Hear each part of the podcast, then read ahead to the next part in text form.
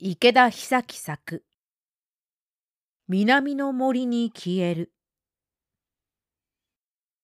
ある青年が南の島へ旅をした。旅人の誰もがそうであるように彼はさまざまな風景と出会い色とりどりの食事を楽しみいくつもの楽しげな表情を目の当たりにした。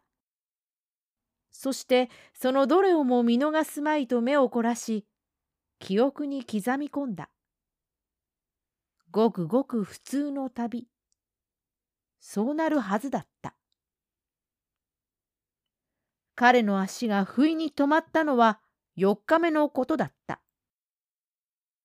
風に溶かされたような街並みを抜けると、ふと目の前に森が現れた。うっそうとしてはいるが、それほど大きいわけではない。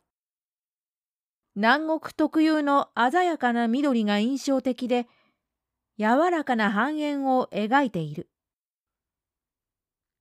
青年はその奥深くへと入ってゆく。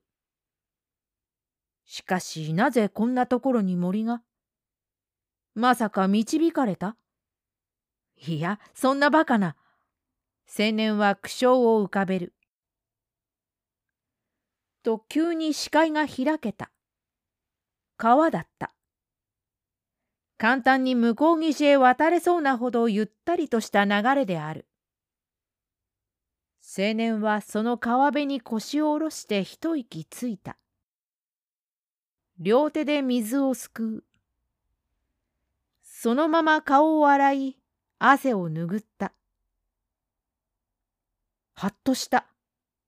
視線の先に全く知らない顔があった。少年だろうか。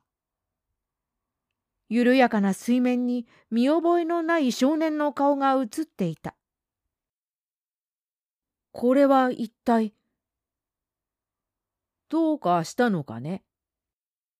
突然頭上から声が降ってきた。青年は飛び上がりそうなほど驚いた。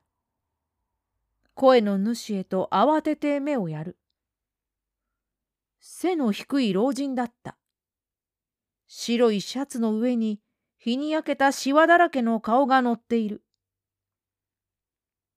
しかし、この老人の顔は、先ほど水面に映っていた少年らしきものとは全く異なっていた。辺りをうかがった。他に人はいない。この川辺には青年と老人の二人だけである。ではあの少年の顔は？青年はじっと老人を見つめた。あんただよ。と老人がにっこり笑った。不思議に思ったかね？水面に映った顔を。え？いやその。この川はね、あんた自身を映すのだよ。僕自身を？ああ、その通り。ちょっと待ってください。何を言ってるんですか？あの顔は僕とは似ても似つかなかった。第一、僕には少年に見えた。年が違いすぎます。いや、間違いなくあんただよ。私はそれを知っている。知っている？何を知ってるんですか？僕はあの顔を一度も見たことがない。では誰だったのだろうな？あんたが目にしたあの顔は？それは、と言って青年は口をつぐんだ。あの顔は自分ではない。もちろん少年時代の彼自身でもない。そして目の前にいるこの老人のものでもない。それは確かだった。青年は再び川を覗き込んだ。恐る恐るゆっくりと。息を飲んだ。やはり全く見知らぬ少年の顔だった。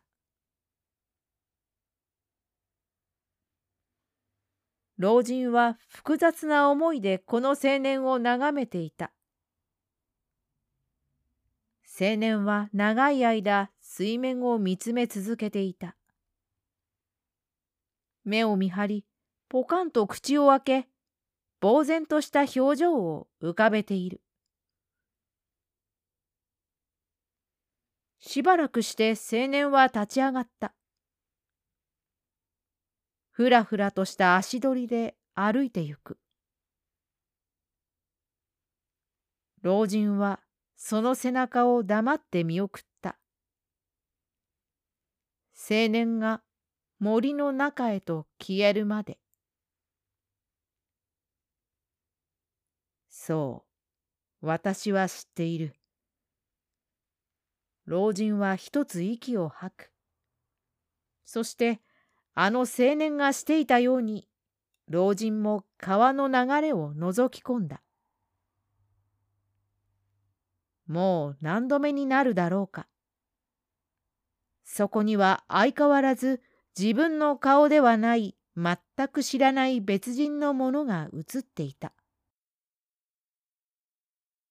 老人はぽつりとつぶやいた。次はこの人物に生まれ変わるのか。ご清聴ありがとうございました。朗読は二の前秋でした。